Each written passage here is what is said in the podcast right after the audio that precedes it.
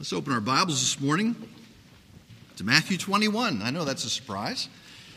It is Palm Sunday, and today we celebrate and remember the entrance of Christ into Jerusalem in the fulfillment both of uh, Zechariah, the prophet, uh, Zechariah nine, and we'll look at that a little bit uh, later, and of Psalm one eighteen, which we have already read. Uh, these were both indicators and prophecies concerning this day, and Christ fulfilled them and said to those who were experts in the Old Testament, "Now will you believe? Now will you believe?"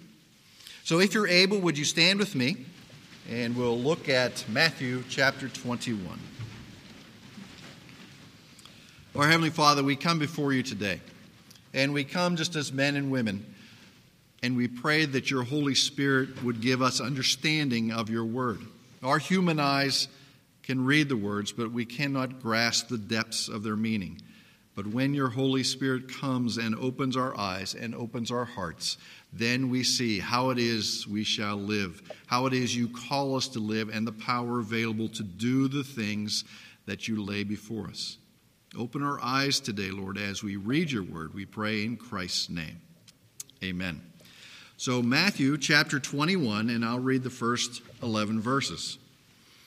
"And when they had approached Jerusalem and had come to Bethpage, the Mount of Olives, then Jesus sent two disciples, saying to them, 'Go into the village opposite you, and immediately you will find a donkey tied there and a colt with her.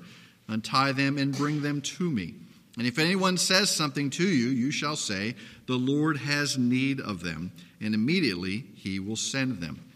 Now this took place that what was spoken through the prophet might be fulfilled, saying, "Say to the daughter of Zion, behold, your king is coming to you, gentle and mounted on a donkey, even on a colt, the foal of a beast of burden." And the disciples went and did just as Jesus had directed them, and brought the donkey and the colt, and laid on them their garments on which he sat.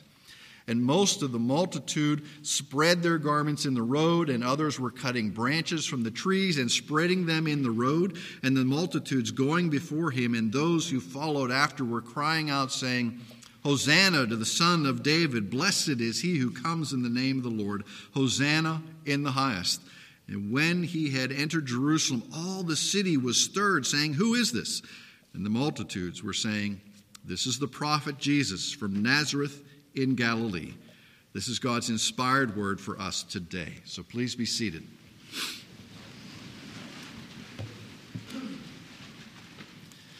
So what we're going to do this morning is we're going to review these events, because this is Palm Sunday and we need to make sure we have these fixed in our minds, the day that Christ entered Jerusalem. And then we're going to look ahead towards the end of the week, just a few days later, when I think we see the heart of the Lord revealed to us. And this is the heart that we should have as well, as Jesus reveals his broken heart over those who rejected him. He weeps for them. Now, we know that Scripture does not teach universal salvation. We don't find that in Scripture. I know some people will, will say that it's there and will try to come up with some uh, gymnastics, exegetical gymnastics, to say that all will be in heaven. But nobody speaks more about hell than Jesus Christ. He's the one that lays out the doctrine for us, talks about it. It is a reality. Not all will be saved. And Jesus, coincidentally, is the only means for which you can be saved, the only means by which you can avoid the hell that he talks about so often. And as we come to this passage, we'll see that it is not a joy in Christ's life that any go to hell. It is a sorrow in his life. So we can imagine, only imagine both the joy and the sorrow in the heart of Christ, knowing that he saves his own, but not everybody is his own. There are people who simply will not be in heaven.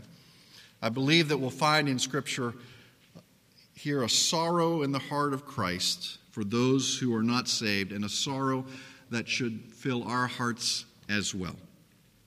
I believe there is a real, um, that this is where the real difficulty lay in our hearts, attempting to have the same type of love for those who reject Christ as Jesus did himself. So let's recount some of these events in Matthew twenty-one as we just read them so that we understand what's going on. Let's go back uh, two days. Let's say it's Friday night, and Jesus has arrived in Bethany. It's the home of Mary and Martha and Lazarus. He's arrived there before sundown and had a meal with them and spent the Sabbath, sundown Friday to sundown Saturday, in their home. We know that from John chapter twelve that on Saturday night a dinner was held at the home of Mary and Martha and Lazarus, and we that's the time where Mary anointed Jesus' feet with oil. The next morning, Sunday, Jesus and his disciples make their way to Jerusalem. So they stop in this little town, Bethany, as they get close to Jerusalem. Or they're leaving Bethany, and they stop in this little town, Bethpage, as they're heading to Jerusalem. And Jesus says to two of his disciples, go in and get at such and such a place. You will find a donkey and a, a foal or a colt that's never been ridden. ridden. Go in and, and bring it to me. And if there's any problem, say the Lord has need of them, and they will let it go. And that's exactly what happens. And so they bring the foal to Jesus. They lay their coats on them, spread the garments on the back of it, and they ride into the city. Now, as he gets closer to the city, the multitudes begin to, to join into the crowd and, and to come along like hanger-oners. And, and here they are. They're in the procession, and they begin to shout out, Hosanna to the Son of David, from Psalm one eighteen, one of the Psalms of Ascent. The Psalms of Ascent were... We're in the Psalms about one fourteen to one twenty-five, twenty-eight, right around in there. And they were psalms that the pilgrims would sing on their way to Jerusalem to celebrate the Passover. So this is the time that pilgrims are on their way to Jerusalem. There are throngs and multitudes. There are lots and lots of people around here. So John tells us there's a group of people that had known Jesus and his ministry in Galilee. They converge with the crowd that's already following Jesus. There were all the people who had seen Lazarus raised from the dead and had seen him afterwards, and they're following along. And they're being, they're, the enthusiasm is growing, and the crowd starts saying, blessed is he who comes in the name of the Lord, Hosanna to the Son of David. They begin to wave the palm branches. They begin to throw their cloaks in the street. I mean, it just becomes a full-blown celebration of Jesus. Some of them think this is the triumphal entry of the monarch who's come to destroy the Romans, and, and very few understand that he comes in fulfillment of the prophecy that he's going to come humbly. It's the crowd that makes him, that makes it a big thing. Jesus comes humbly. Now, all the town's abuzz. Now, when it says that, that all the town is abuzz, uh, that's my, abuzz is a deep theological term there. Uh, sorry. Um, um, uh, when, uh, verse ten, and when he entered Jerusalem, all the city stirred. That's the New American Standard Translation. They were all worked up, and not that they were all excited about it, but they were all talking about it. And they said, who is this? What's going on? What's all the fuss about? This is the prophet Jesus from Nazareth. Nazareth. So this is the setting of this event. And we need to, to set this in the larger context of the triumphal entry and, and, and Jesus' ministry. Now, Jesus' earthly ministry is coming to a close. We know this is the last week. And he's no longer interested in ministering in relative obscurity out in the fields and the small towns, out in the pastures and the hills. He is arriving in the very heart of the Jewish world at the very busiest time of the year for a specific purpose. No longer will he minister in obscurity. No longer will he do things in, in relative secrecy, because he wants the events of the next few days to be known by everybody. By everybody. Think of what Paul did a few years later as he's testifying in front of the Roman authorities. He said, you remember? You saw this. When Jesus entered Jerusalem, you were there. You saw this. You knew what this meant. These things were not done in secret. J C Ryle says, before the great sacrifice for sin of the world was offered up, it was right that every eye should be fixed on the victim. Before the great sacrifice of sin was offered up, every eye should be fixed upon the victim. Jesus is focusing our eyes on his person and his work. It's why he was born. It's why he came into this world. It is all coming to a climax. So by riding into Jerusalem on the foal of a donkey, he is fulfilling both Zechariah chapter nine, specifically chapter nine, verse nine. He comes in gentleness and in peace, not in war, not in judgment. He comes to be a blessing. He comes not to oppress, but to give freedom. This is the one who sat at the right hand of God the Father, who left that to come into this world that we might know salvation. And the Almighty God is riding on a beast of burden that's not his own, that he had to appropriate from someone else. It has no bridle. It has no saddle. He's riding on other people's cloaks as he come in, comes into town. This is the picture of humility. And in verses four and five, let's look at those briefly.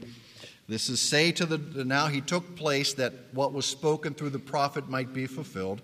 This is Zechariah, say to the daughter of Zion, behold, your king is coming to you, gentle and mounted on a donkey, even on a colt, the foal of a beast of burden.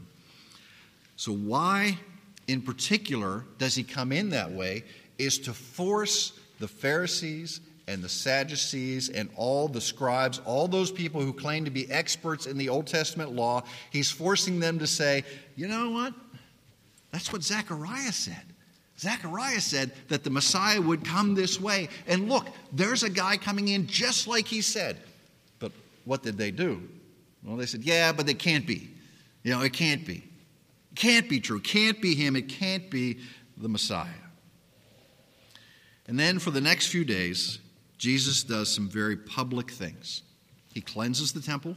Remember, he goes in, turns over the tables, makes a big stink. He challenges the chief priests. He challenges the scribes, the Sadducees, the elders, the teachers, by teaching them parables about the kingdom. So often it's the kingdom of God is like, and then he gives them a story.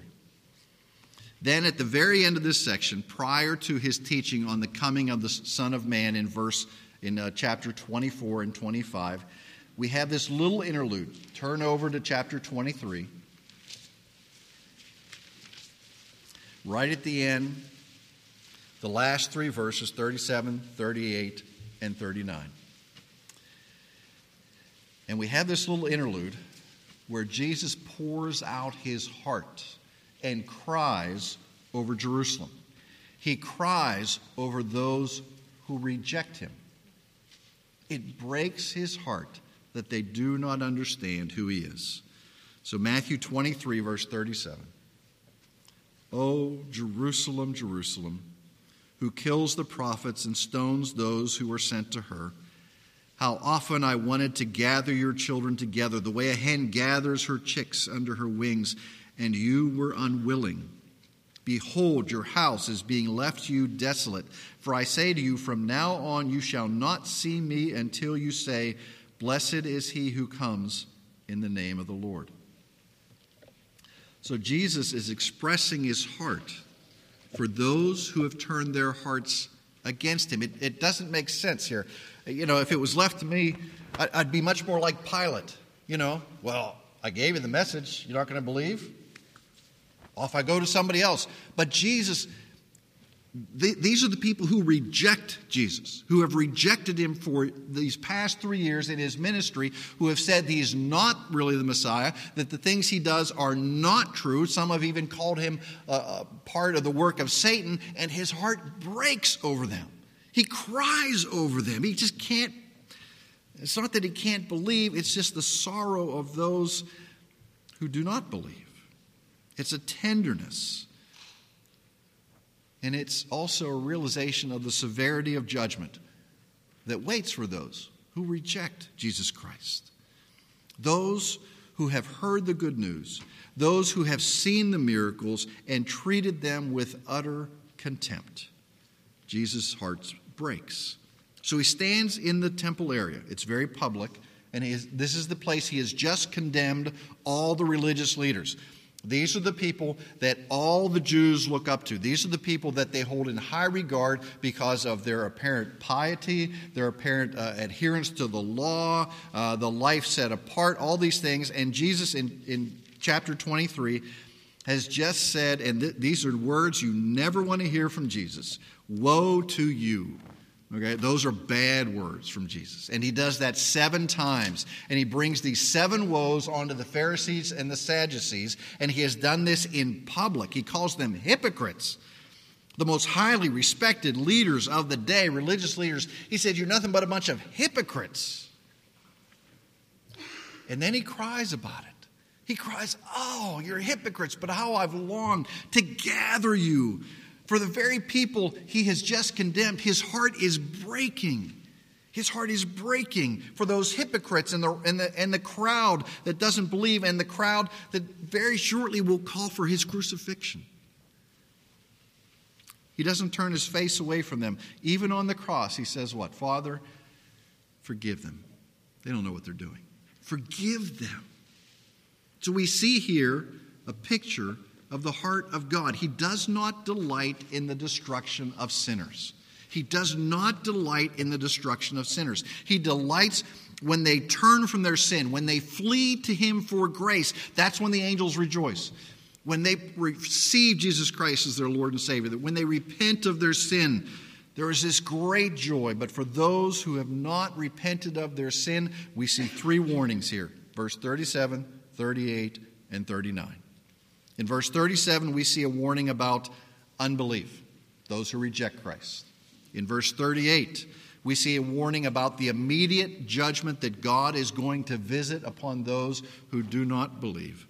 And then in thirty-nine, we see a warning about the final judgment. So let's look at these three warnings and what they say to us, what they say to us.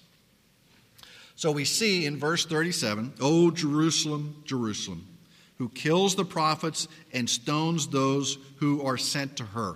This is a recurring theme in some of the parables that Jesus teaches in the New Testament. You have the parable of the vineyard owner. He builds a vineyard. Uh, he puts a wall around it. He puts a tower in the middle of it. He hires these servants to work the vineyard, and they work the vineyard, and it's time for, in a sense, the payoff. So he sends some servants in. And he says, uh, the owner says it's time for a payoff. And they go, no, we're not giving you anything. So they beat him up. He sends some more servants in. And then they don't listen to those servants. So he says, I know what I'll do. I'll send my son. Surely they will listen to my son. So he sends his son, and what do they do? They kill him. So that's just one illustration of this. There are several in the New Testament where he says, you've, I've sent you my prophets. You've killed them. You've stoned them. Then he goes, I know what you've done here, but how often I've wanted to gather your children together, the way a hen gathers her chicks under her wings. I have longed to do this. I have wanted to. But what? You were unwilling. Oh, those are just killing words. But you were unwilling. How, Jesus says, I have longed to do this. And, and then he says, but you didn't want it. I really wanted it. I, you can't imagine. I came into this world to save sinners, to save that they might understand the blessings of the Lord, that they might uh, avoid judgment. But you were unwilling.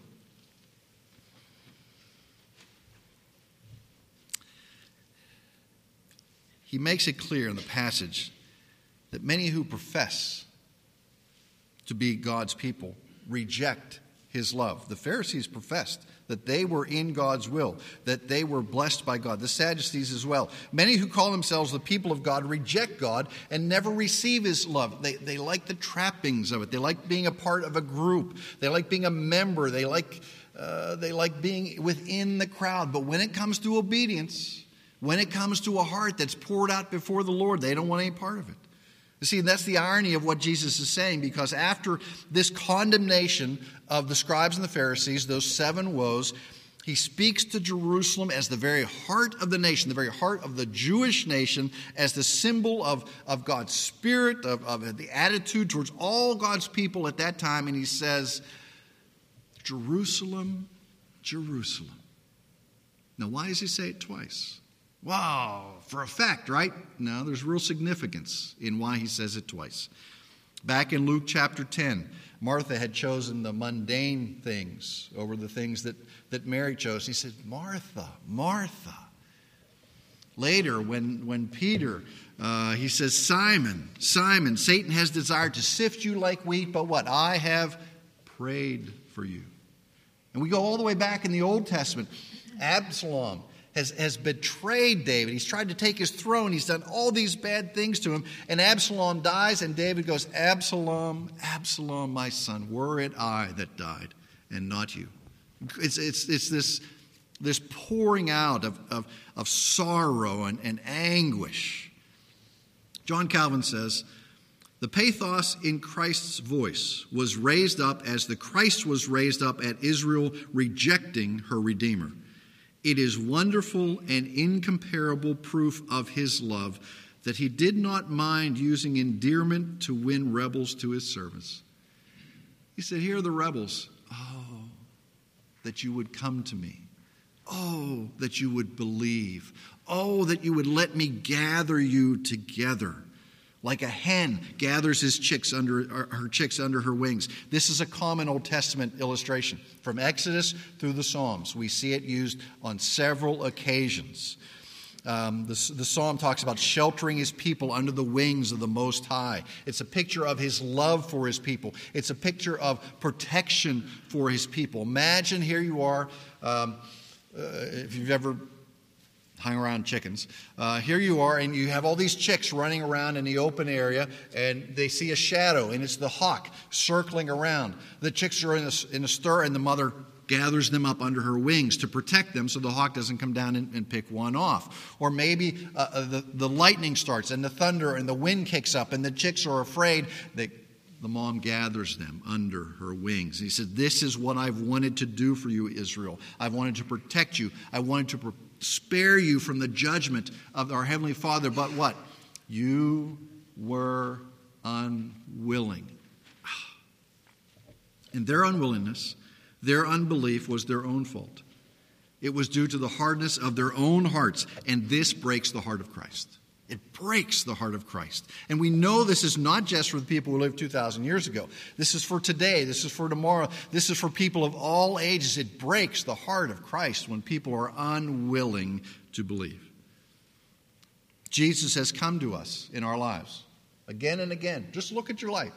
How many times has Christ come to you? Maybe you're, you're a believer. You say, oh, I've been a believer for years. How many times did he come to you before you believed? Was it godly in the form of maybe godly parents? Or maybe that godly grandmother or grandfather who cared for you and taught you. And, and every time you went to Grandma and Grandpa's house, you knew you were going to church because that's what was important to them. And they lived it out in front of you. And you didn't really get it for years, but now you understand it. Any number of people who've come into our lives who have acted like the voice of the Savior, declaring, demonstrating the things of Christ. These overtures have, of grace sometimes are rejected time and time again by people today. Just like in Israel, you were unwilling. But the heart of Christ cries out and weeps over the hardness of our hearts. So Jesus says that he's the one who is always seeking. He's always desiring to gather us and to protect people of all ages, of, of all the ages. He's the one who is sending the prophets and the wise men. And he says, and you don't care. You don't care. J C Ryle says, let us understand that the ruin of those who were lost is not because Christ was not willing or unable to save them, but because they would not come to Christ. Because they would not come to Christ. Christ is far more willing to save than we are to be saved.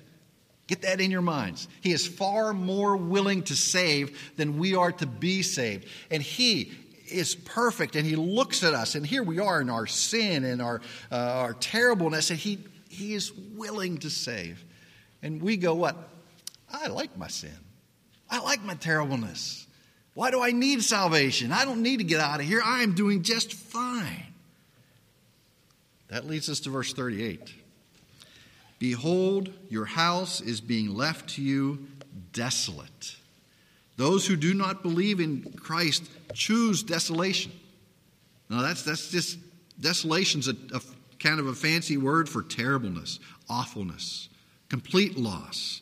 I know it seems crazy. Who would choose desolation? Here you have a choice. I bring it before you.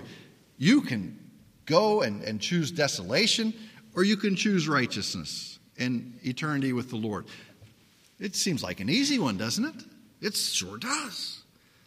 But I learned something great this week. It's one of those things that you read again and again and again, and it just doesn't impact. But I thank Carlton for pointing this out to me. When Jesus says in John three nineteen, men love the darkness, do you know what kind of love that is? That's agape love. Men hate the light and they love the darkness. They love it unconditionally. They pursue it with all that they are. Why? Because they just love it. It is so good to them. And they love it right now. It is an unconditional love for the darkness, and they will never leave the darkness unless Christ intervenes in their lives, unless he comes and brings salvation in their lives. They just eat it up. They just love the darkness. In our natural state, apart from saving grace, we love the darkness, and without that grace, we will never go away from that darkness. But yet, Scripture teaches, we are responsible for our sin. We are responsible when I say I am unwilling to choose Christ. I am unwilling to follow Christ. I'd rather follow desolation. Why? Because I love desolation. Because my heart is sinful, and I love it. And I love it. Jesus says, those who bypass me, those who are apathetic about me, who reject me, who reject the gospel, they choose desolation and the consequences that come with it. And Jesus makes it clear that in his physical departure from the world, they're going to be left in that desolation. Now, he's, he's got a long-term and a short-term uh, application here. The short-term is, in just a few days, when you crucify me and I rise from the dead, and then I ascend to heaven, I'm going to be gone. And I'm not coming back until I come in the clouds of glory, and every knee shall bow and every tongue confess. And the short-term desolation there is referring to the lack of his presence, but also to the coming of the destruction of the temple in seventy A D. All those things that you hold dear. Here's the temple. The Romans are going to come in. He doesn't say this, but this is the short-term application. The Romans are going to come in and destroy everything you hold dear, because you were unwilling to believe. And then the long-term application, he says, when I'm gone, there'll be no more presentation to you. I mean, my presence will not be here, and I will not, it will not be here again until I return. Philippians chapter two, verses five through eleven. Every knee shall bow, every tongue confess that Jesus Christ is Lord. That's what will happen when he returns. And we will either rejoice and say, as believers, our Lord and Savior, or we will be forced to our knees by the angels, who will, and we will have to pronounce against our will, but in acknowledgement of who he is. He is Lord. He is over all. You will either be saved or you will not. And for those who are not, Christ's heart breaks. It just breaks. Matthew Henry said, what comfort can there be where Christ is not? It can't be. There are so many temporary things where we can find comfort, but there's desolation in the temporary. Desolation in the temporary. Now, verse thirty-nine. For I say to you, from now on you shall not see me until you say, blessed is he who comes in the name of the Lord. And as I said, when he returns, every knee shall bow and every tongue confess that Jesus Christ is Lord. And you will either do it with praise on your lips, or you will do it because the angels have forced you to your knees, and you must admit that you were unwilling to come to him. This is the last public message of Jesus to the people of Israel. And the last words as he cries out and pours out his heart, I want you to believe. I want you to be saved. Today is the day of salvation. Don't wait. He says, don't wait till tomorrow. This is the day. This is the day to believe. And and and if you don't, you don't know what tomorrow holds. Jerusalem, Jerusalem, I long to gather you under my wings, but you were unwilling. A dreadful vengeance awaits us unless we hide ourselves under the wings of Christ. So let's pray. Heavenly Father, we we just rejoice in the coming of Christ into Jerusalem to, to highlight that he is the Messiah, that he is the one the prophets foretold and pointed to, and he came in just the way that they said he would. And his heart is full of compassion and love and care, even for those who are unwilling to believe. And, and Lord, we're challenged with this. Is my heart in the same way? Do I have that same compassion? That it, does, do I weep over those around me who do not believe?